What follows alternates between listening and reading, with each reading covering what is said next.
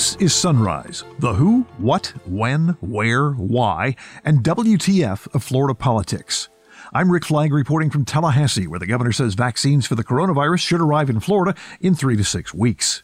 By the end of December, pending FDA approval, there will be roughly 40 million doses of these two vaccines available 25 million for Pfizer and 15 million for Moderna. Each individual requires two doses so that would mean there would be enough vaccine for 20 million Americans uh, by the end of December. The governor made that announcement in a video posted on YouTube so he wouldn't have to answer any questions from those pesky reporters. And my, the questions are piling up.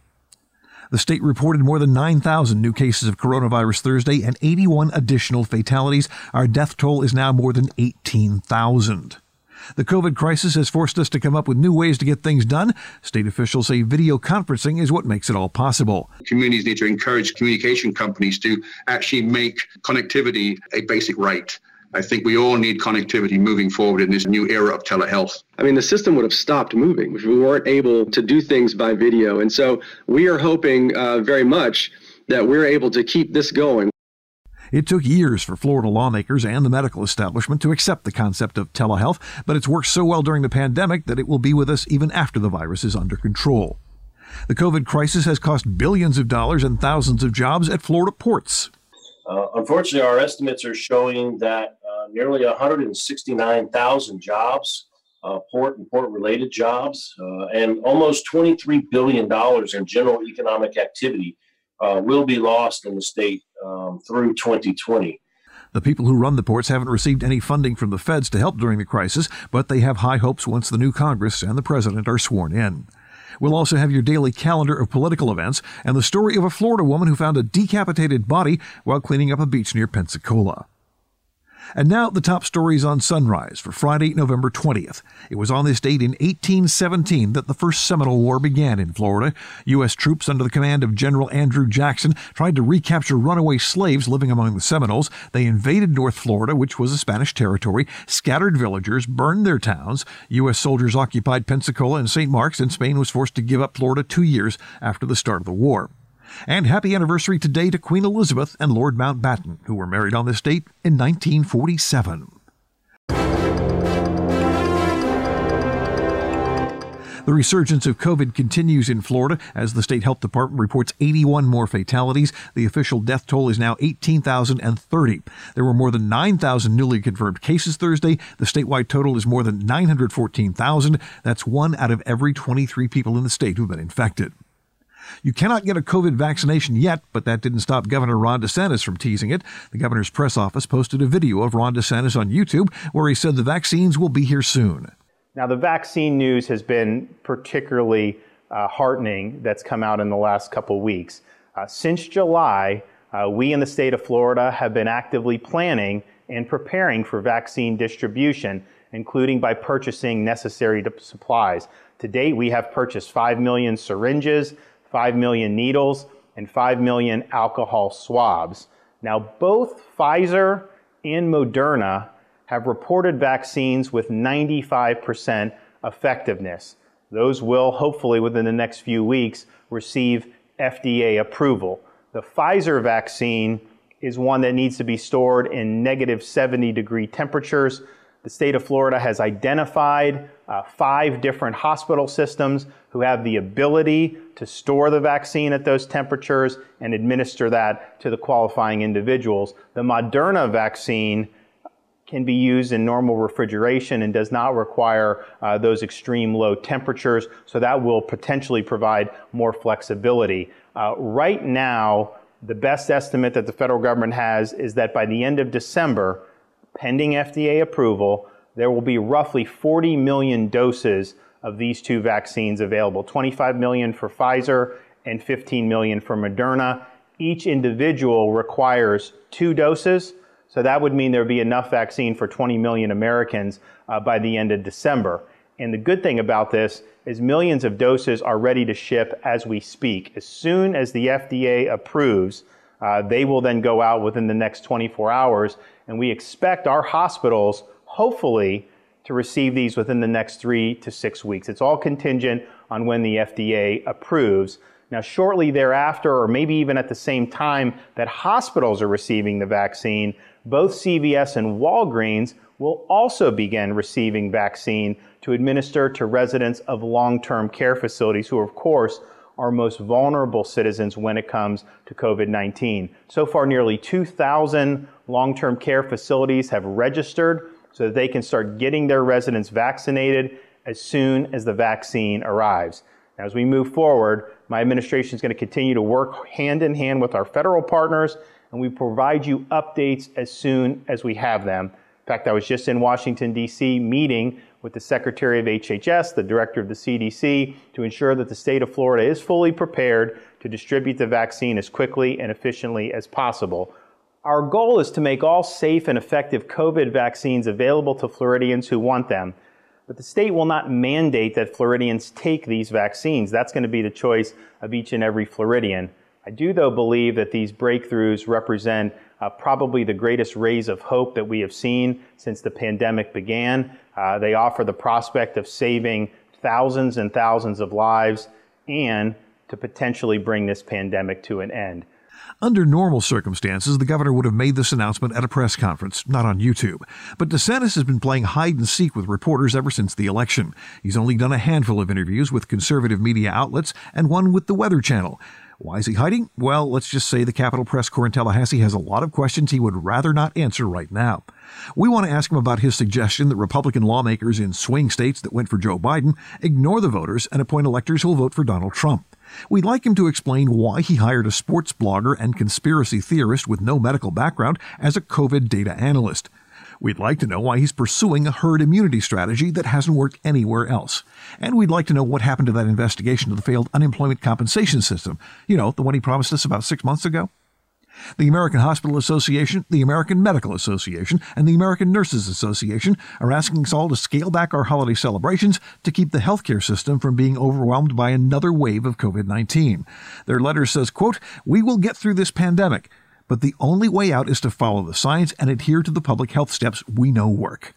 The Centers for Disease Control is recommending virtual gatherings with relatives or friends during the holiday or limiting in person celebrations with social distancing, masks, and other precautions.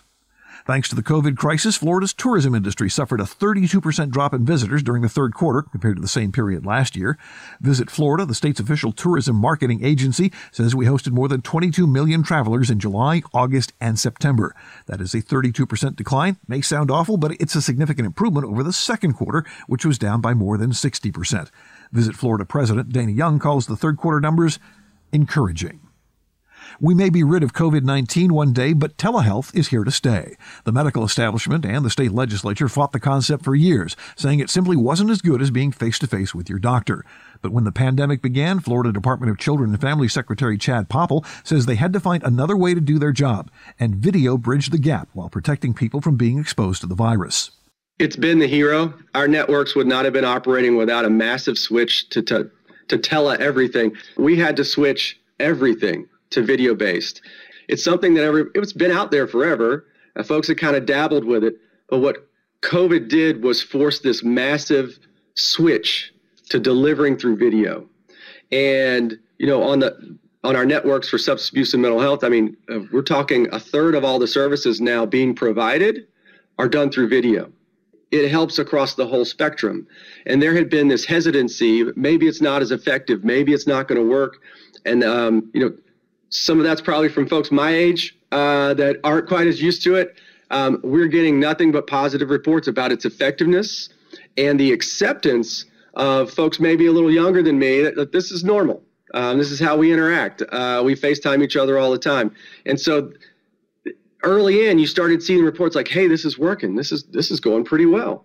Um, and so we've had a massive shift, particularly in delivery of services there, but even on some of our other our other program areas, um, particularly in courtrooms and things of that nature. I mean, the system would have stopped moving if we if we weren't able um, to do things by video. And so we are hoping uh, very much that we're able to keep this going. We don't want to go all the way back to where we were before. So certainly being in in front of one another is, is positive, but we don't have to, to do that as much as possible. And it could solve a lot of the inefficiencies and problems we've had in our systems for years if we can just accept this moving forward. So I'm excited about it.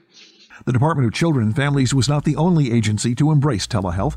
Secretary Richard Prudom at the Department of Elder Affairs says COVID is a serious threat to their clients, so they had to find another way to provide services without making physical contact, including telehealth and good old fashioned telephone. Think about the disproportionate impact that this COVID has on older adults. Over 83% of the deaths are for people over the age of 65. So not only do you have the social isolation, you know, uh, the very nature of, of what we do in our services is is inconsistent with social distancing guidelines. So how do you continue to provide those critical services yet still respect those social distance guidelines? So we did sort of uh, uh, think outside the box and come up with creative ways to address social isolation, but also addressing that that very real concern of how do I re-engage in my community, uh, given that I am uh, most at risk of catching COVID. And I think that's something that's that's critical. So we have done a lot of outreach. Now uh, we've switched our sort of uh, our hands-on services to almost 50,000 telephone reassurance calls a month to individuals to check on how they're doing. We are doing more of our stuff through telehealth. You've heard a lot about that you know, and in our in the long-term care facilities, you know, we have introduced a, a, a something called Project Vital, um, which is virtual in- inclusive technology for all, where we introduce tablets which are developed for the use by older adults. And these older adults who are confined to facilities to protect them from COVID are able to use these uh, uh, tablets to not only to video chat with their loved ones on the outside who have not been able to visit until just recently, but to engage in uh, in, in, in things that can actually sort of uh, make their residence in these facilities a more pleasant place. Our concern is not just that mental health and social isolation; it's the concern about these individuals being able to re-engage. This virus cannot confine us or define us you know, we're seeing all these social determinants of health that you've heard about. You know, all of these things where we live, our conditions we live, work, and play, uh, and exist in our society have been disrupted by this. But I think, you know, as Winston Churchill said, never let a good crisis go to waste. And what he meant was sometimes when you're presented with these lemons, you make lemonade. And we are all uh, thinking outside the box of how to address this pandemic and the, and the disruption. And we're coming up with some great uh, sustainable models that are going to be here uh, as, uh, as once the pandemic is gone. But it's it's very very critical that we continue to uh, work with each other and and you know even though we can't physically talk, get with each other, it's very important that we continue that emotional connection through those many phone calls, through those discussions, and through technology. And I think communities need to encourage communication companies to actually make connectivity a basic right. I think we all need connectivity moving forward in this new era of telehealth.